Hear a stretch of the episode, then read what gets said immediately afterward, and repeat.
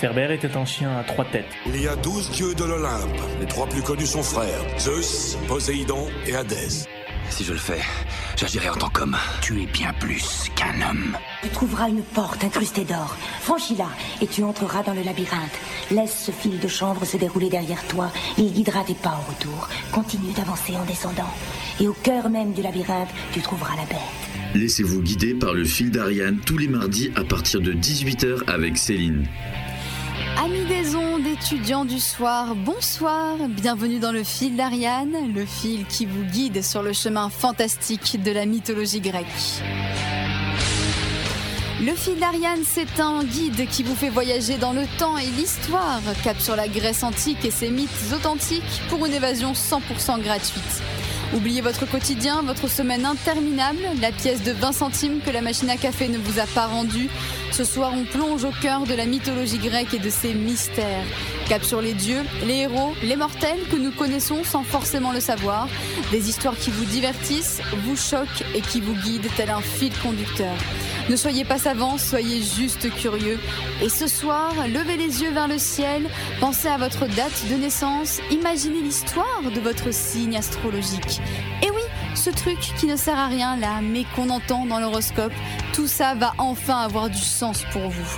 C'est le thème de cette émission, les signes du zodiaque, ces constellations qui éclairent le ciel là où se promène le soleil. Elles ont toute une histoire et tout un mythe grec à raconter. Zodiaque, c'est petits animaux en grec. Je ne pouvais pas raconter l'histoire de tous les signes, mais j'ai choisi les plus envoûtants. Vous saurez tout, vous qui êtes du mois d'octobre ou novembre. Flavien nous racontera l'histoire des chevaliers du zodiaque. Il ne vous reste plus qu'à jeter l'horoscope du journal. Voici le fil d'Ariane. Le premier signe qui nous intéresse se trouve vers la fin de l'année. Si vous êtes né fin octobre, début novembre, vous le connaissez bien, c'est le scorpion. Ce signe qui peut paraître très inquiétant, vu son nom d'animal redoutable, a une vraie histoire derrière lui. Tout vient de l'histoire d'Orion. C'est qui, c'est quoi? C'est le fils d'Eurialé et de Poséidon, le dieu des mers. Orion, c'est un géant tellement grand que même lorsqu'il marche au fond de la mer, sa tête et ses épaules dépassent de l'eau, cadeau de son père Poséidon. Ou en gros, c'est une joie, quoi. Il lui donne aussi la capacité de marcher sur les mers, un petit peu comme Jésus, mais bien avant lui. C'est vraiment facile et ce géant a des instincts cruels et sexuels qu'il a beaucoup de mal à maîtriser. Sauf avec Artémis, la déesse de la chasse et de la lune.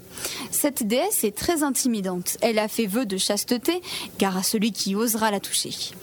Elle est très douce mais ferme et peut se montrer impitoyable. Orion travaille avec Artémis. Ils sont de très bons amis. Artémis admire Orion pour ses talents de chasseur, Orion admire Artémis pour sa puissance de déesse, mais Orion n'est pas un géant recommandable ni méritant, au contraire il a beaucoup de défauts, il est très violent et laisse souvent place à ses terribles instincts. Avant d'être lié à Artémis, d'autres mythes ont prouvé sa cruauté.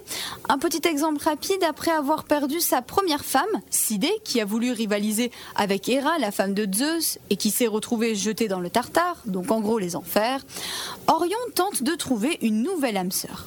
Il va chez l'un de ses amis qui l'appelle en aide pour vaincre des fauves qui perturbent le calme de son île. Orion tombe amoureux de la jolie Méropée qui vit sur cette île. Il est accusé de l'avoir violée un soir quand il était ivre.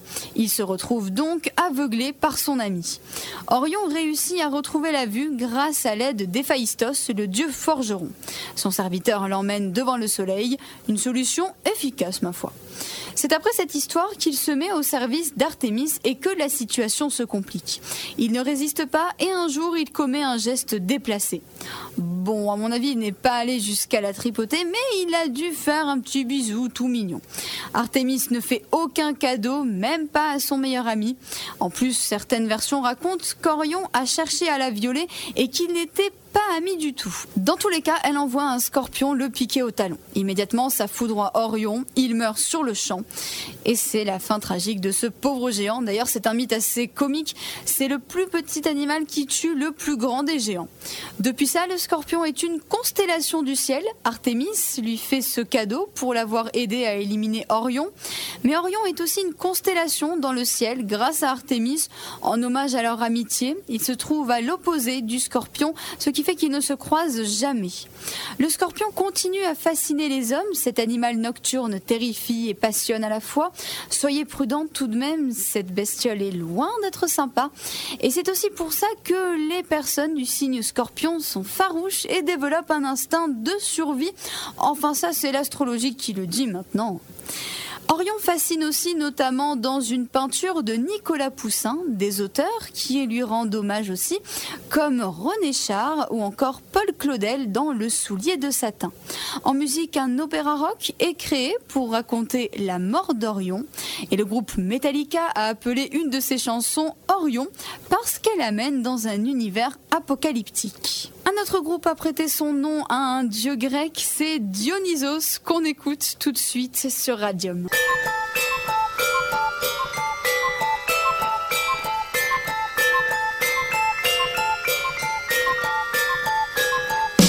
On dit que je suis né le jour le plus froid du monde.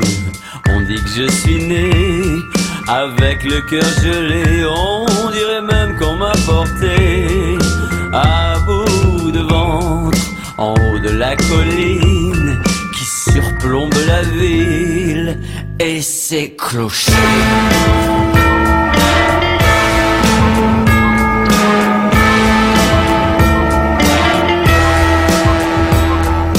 Là où vivait dans une drôle de maison Une sage-femme dite folle par tous les habitants Alors qu'elle passait son temps à réparer les gens Les perdus, les cassés, avec ou sans papier. Oh Madeleine qui aimait tant. Oh Madeleine qui adorait. Oh Madeleine qui aimait tant. Réparer les gens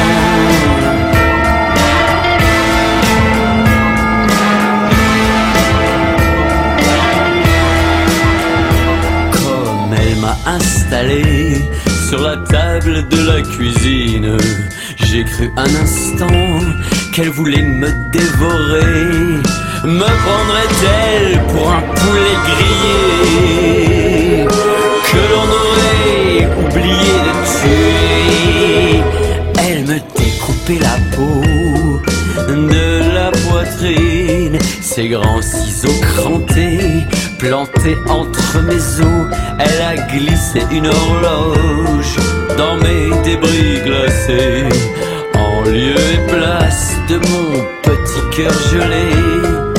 Oh Madeleine qui aimait tant, oh Madeleine qui adorait, oh Madeleine qui aimait tant, oh Madeleine qui adorait, oh Madeleine qui aimait tant,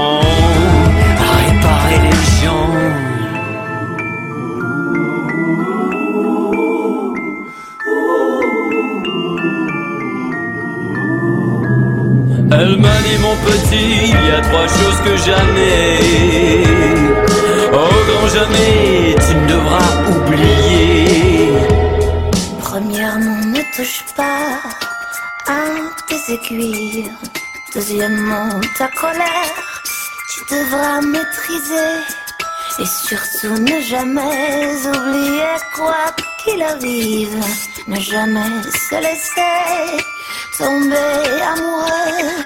Car alors, à l'horloge de ton cœur, la grande aiguille des heures transpercera ta peau, explosera l'horloge, imploseront tes os, la mécanique du cœur sera brisée de nouveau.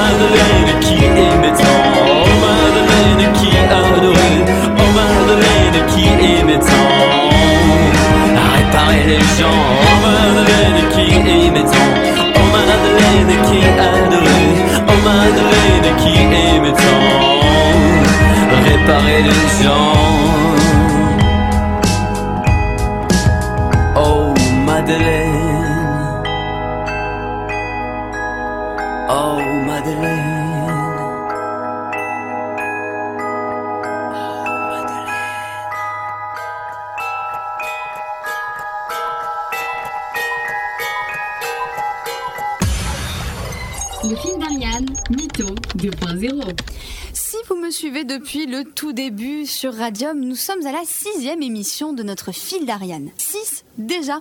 Et il y a encore plein d'autres choses à voir et à découvrir sur la mythologie grecque. Dans ma première émission, je vous ai redirigé vers un youtubeur passionné d'histoire, nota bene, pour connaître les bases de la mythologie grecque. Mais peut-être vous, oui, vous qui venez d'arriver sur Radium, qui grimpez peut-être dans votre voiture ou qui sortez de cours. Vous tous, vous arrivez peut-être depuis la deuxième, quatrième ou cinquième émission, ou même peut-être que vous venez tout juste d'arriver. Et quand on arrive en plein milieu, c'est parfois dur de s'y retrouver. Alors, une petite piqûre de rappel ou d'information s'impose. Rassurez-vous, ça ne fait pas mal, c'est même très agréable. Pour vous aider, j'ai choisi de vous présenter une nouvelle vidéo sur YouTube pour que vous compreniez mieux les origines de la mythologie grecque. D'où viennent les dieux, qui a créé le monde et qui sont les héros grecs. La vidéo que j'ai trouvée vient d'une chaîne assez ancienne. Elle s'appelle C'est bon à savoir. Le youtubeur qui s'en est occupé a fait quelques vidéos et sa chaîne est assez vieille, mais ce n'est pas grave. La mythologie grecque, c'est intemporel. Sa vidéo s'appelle tout simplement La mythologie grecque, les dieux et les déesses. En gros, 20 minutes d'explication pour bien vous mettre dans le contexte de la mythologie, qui fait quoi et puis qu'est-ce qu'il faut savoir. C'est la première vidéo publiée sur sa chaîne. Il commence en présentant les origines de la mythologie grecque grâce à un arbre généalogique et c'est une super idée puisque petit à petit il explique de génération en génération qui est qui. En tout, il parle de quatre générations. Les grandes entités qui créent le monde, les titans, les premiers dieux et leurs enfants qui sont aussi des dieux comme Héphaïstos ou Athéna. Il raconte ses aventures mythiques comme la guerre des géants et des dieux. Gaïa, sa grand-mère, lassée par le comportement de Zeus, poussa les géants à la révolte, ce qui donnera la bataille des géants, et elle les rendait immortels grâce à une herbe magique qu'elle produisait. Zeus ordonna alors au soleil de ne plus se lever, et ainsi l'obscurité entourant la terre, l'herbe ne pouvait plus pousser. Il est malin ce Zeus, il va vraiment à bout de tous les défis. Bon, s'il fallait noter un léger défaut sur cette vidéo, il y a énormément d'informations d'un coup, peut-être un peu trop d'ailleurs et pas assez d'interaction avec le public. Il aurait fallu couper la vidéo en deux ou ne parler que des personnages les plus importants. Mais si vous la regardez attentivement en baillonnant votre petite sœur pour qu'elle ne vous dérange pas, vous pourrez facilement tout comprendre. Ce n'est pas la peine de tout retenir, ce qui vous intéresse, ce qui vous paraît le plus cool. Il illustre ses explications avec des images des dieux, ce qui est une bonne idée. Vous pouvez maintenant avoir une représentation des dieux quand je vous raconte leur histoire. La partie où il raconte les aventures des dieux est la plus sympa, on rentre plus facilement dedans et il y a plein d'anecdotes marrantes. Vous allez découvrir les grands mythes grecs, mais aussi les moins connus sur le pan des rats par exemple. Bon là aussi il y en a peut-être un peu trop donc on peut s'y perdre. Cette vidéo est très longue, voire peut-être un peu trop. Si vous pouvez, faites des pauses, mais c'est quand même 20 minutes intensives qui ont le mérite d'être complètes et que je vous invite à regarder. C'est une vidéo que je vous conseille vivement pour découvrir ou redécouvrir les mythes grecs. Mais pour le moment, revenons à nos moutons ou plutôt à nos signes du zodiaque. De Zeus à des titans mortels, c'est le fil d'Ariane. Nous remontons tout doucement vers la fin septembre pour notre expression du jour. C'est même un terme un petit peu argot, mais qui est devenu très familier et très courant, être une balance. Vous l'avez sûrement déjà entendu, on a pu vous traiter de balance ou bien vous avez quelqu'un dans votre entourage qui en est une. Les balances, ce sont les rapporteurs, ceux qui caftent, qui cafardent, qui disent tout. Ça peut vous mettre parfois dans des situations assez compliquées et quand on se fait balancer, on se dit que ce n'est vraiment pas juste. En réalité, la balance et la justice sont liées et c'est grâce à ce lien que je vais pouvoir vous expliquer l'origine de l'expression être une balance. La balance est un signe du zodiaque très particulier. C'est le seul signe à ne pas être un animal ou une personne. C'est le seul signe à être un objet. La balance, c'est le symbole mythique de la justice.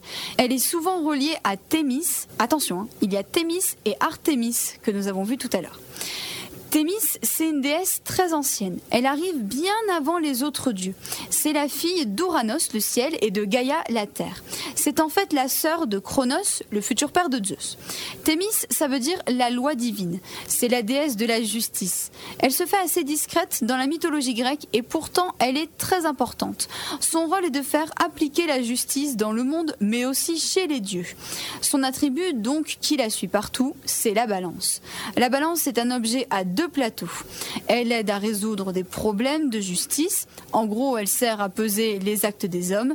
Si la balance penche du côté négatif, l'homme est coupable. Si elle penche du bon, il est innocent. Pour être impartial, la balance est tenue par Thémis ou dans certains dessins par une autre femme. Et cette femme ou Thémis ont les yeux bandés pour que le regard ne les influe pas sur leurs décisions. Et cette représentation de la femme qui tient une balance est mythique et contemporaine. On la retrouve encore dans quasiment tous les palais de justice. À noter que dans une autre main, la femme tient un glaive en cas de punition. Dans la mythologie grecque, c'est toujours Thémis qui tient la balance et le glaive. Bon, de là à dire que toutes les personnes du signe du zodiaque balance sont justes, euh, je ne pense pas à vous de me le confirmer, hein. mais il semble que ce signe soit contre l'injustice et n'aime pas la violence. Pour la petite anecdote, la balance a aussi été un outil très précieux à Zeus pour peser d'un côté les exploits des Grecs et de l'autre ceux des Troyens pendant la guerre de Troie. Alors autant vous dire que c'est vraiment un objet capital. Thémis est la conseillère de Zeus, un rôle très privilégié. C'est d'ailleurs grâce à elle que Zeus a réussi à combattre les titans. Elle apprend aussi au dieu des arts, Apollon, la divination. C'est une grande spécialiste de la prophétie et des oracles.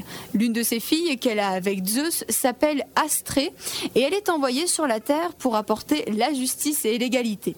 Elle veut aussi propager l'importance de la vertu chez les hommes. Ça marche bien au départ, mais les hommes se pervertissent bien trop vite et c'est difficile de rétablir l'ordre. Déçue, elle décide de quitter la terre, ville et campagne et de remonter dans le ciel où elle devient une constellation, celle de la Vierge. Et oui, Vierge et Balance ont un lien très privilégié. Thémis a eu d'autres enfants avec Zeus, il fallait s'y attendre, dont les trois sœurs du destin, mais aussi un enfant avec Japé, Prométhée, le titan qui a donné la vie aux premiers hommes. C'est donc l'origine de notre expression du jour, être une balance. Si quelqu'un balance ou rapporte ce que vous avez fait, c'est un rapport avec la justice, mais bon, on s'en rend pas forcément compte. Dans quelques instants, Flavien va vous présenter un manga. Juste avant, on repart en musique avec Kamini, chevalier Psycho Star World.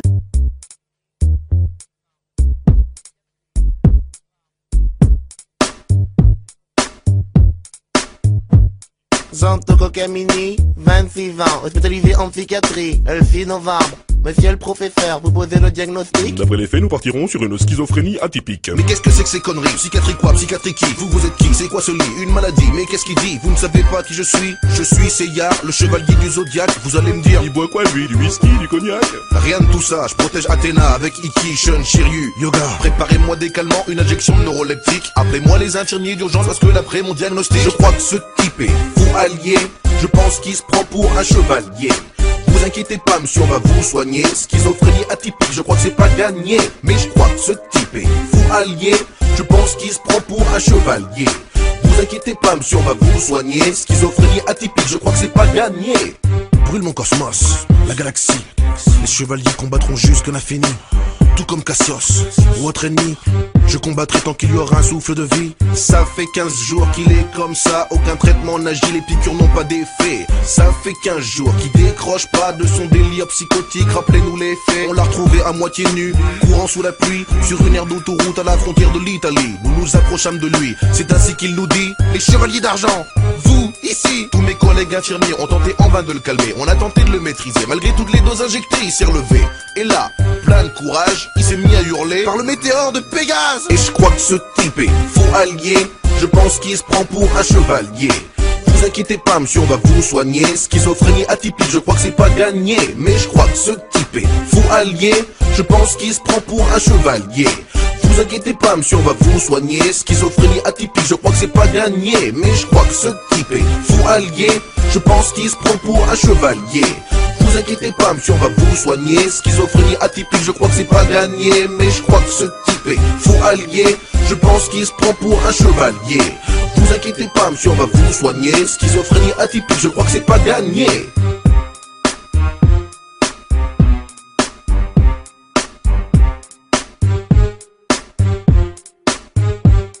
Y'en a bien qui se prennent pour Kaiser Sosé ou pire pour Scarface, mais à l'opposé, y a les vrais super-héros leur grand pouvoir. Appelez-moi Pegasus ou le Chevalier Seyard. Y en a bien qui se prennent pour Kaiser Sosé ou pire pour Scarface, mais à l'opposé, y a les vrais super-héros et leur grand pouvoir. Appelez-moi Pegasus ou le Chevalier Seyard. Infirmier, vous notez? Schizophrénie atypique, avec hallucination visuelle et auditive. Nous le placerons en salle d'isolement en attendant que ça se calme. Il y a d'autres patients à voir? La sélection de Flavien. On ne pouvait pas parler signe du zodiaque sans s'intéresser à un manga consacré à la mythologie grecque. Mais lequel? Flavien nous en dit plus. Salut Flavien. Salut Céline, salut à tous. Destination le Japon avec un manga sur la mythologie grecque. Senseiya, raconte-nous. Alors, comme tu l'as dit, Senseiya, c'est donc un manga, une bande dessinée japonaise, écrite par le mangaka Masami Kuromada. C'est sorti en France sous le nom Les Chevaliers de Zodiac. C'est de l'action-aventure, en gros, c'est une histoire avec dedans des combats. Sauf qu'en France, on a d'abord connu les mangas avec la version animée, donc l'adaptation du manga en dessin animé. Celui des Chevaliers de Zodiac est diffusé dans l'émission culte Le Club Dorothée en 1988. Et j'imagine qu'au Japon et en France, les génériques ne sont pas du tout les mêmes. Pas du tout, et justement, je me suis amusé pour vous à prendre les deux génériques, et je vous invite à choisir votre préféré. Alors d'abord, on a la version japonaise.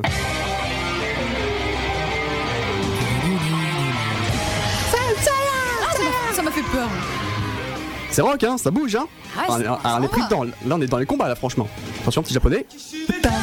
Voilà, C'est toi qui chantes Non? Voilà. Et maintenant, eh ben, la version française, pour vous. quatre coins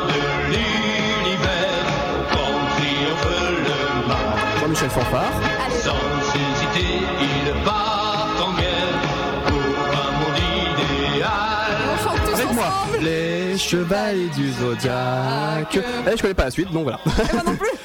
bon, on est d'accord, c'est très différent, ça fait sourire, un peu rire, mais il n'empêche qu'on faisait quand même nos propres génériques et ça c'est cool. Bon, assez rigolé, assez plaisanté. Senseiya, de quoi ça parle? Alors, pour vous faire un résumé, ça se déroule dans notre monde, à notre époque actuelle. Depuis toujours, les déesses et les grecs existent, mais pour continuer comme ça, ils se réincarnent et chacun sa fonction précise. Comme dans la mythologie, Poséidon règne sur les océans, Hadès s'occupe du royaume des morts et Athéna est chargée de faire régner la paix. Sauf que bien entendu, des personnes pas contentes et pas gentilles du tout veulent régner sur le monde et absolument en devenir le maître. Alors ils s'attaquent à Athéna. Et là on en arrive au titre du manga, les chevaliers. Leur rôle est très simple, protéger Athéna. En gros, retenez juste ça.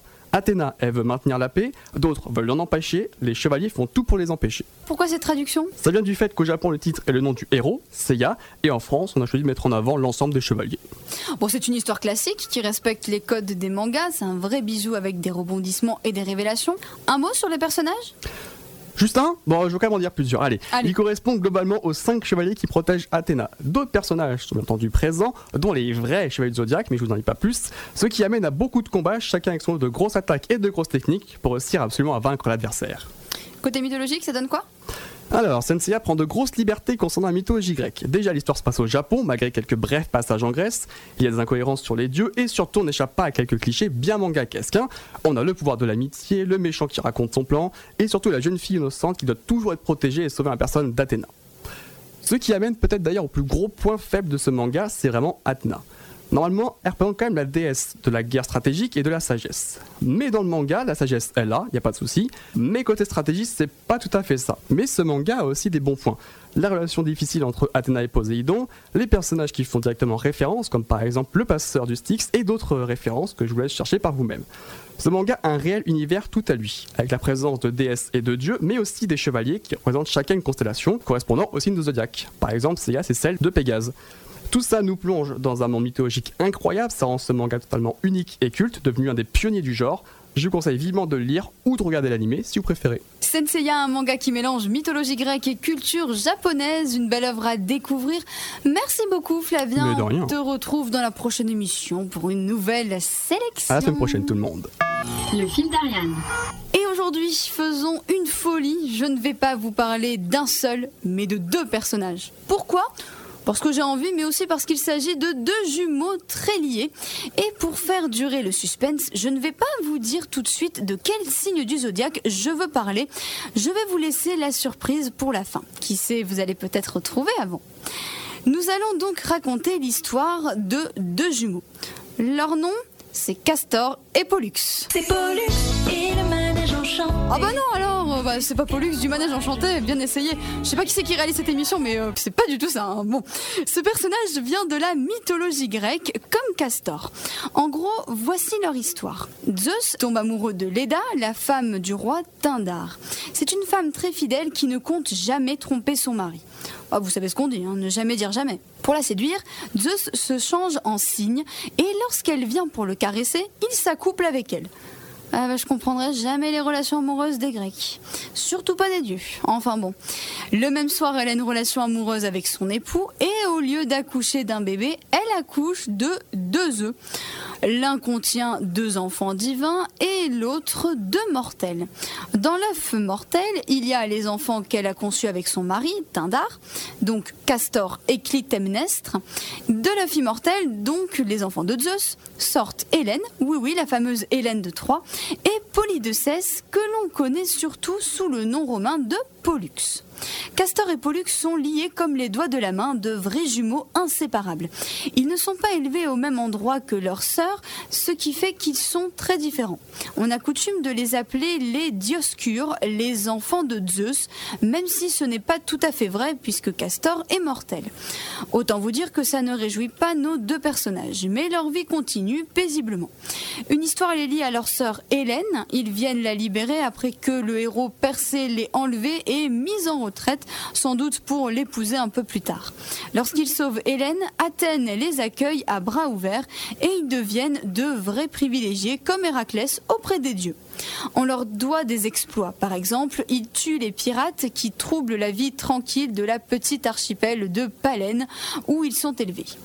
Ils participent aussi à la fameuse recherche de la toison d'or avec Jason, une histoire que je vous invite à réécouter. Nous en avons parlé dans mon émission consacrée aux femmes dans la mythologie grecque. Ils fondent une ville en leur honneur, Dioscoria.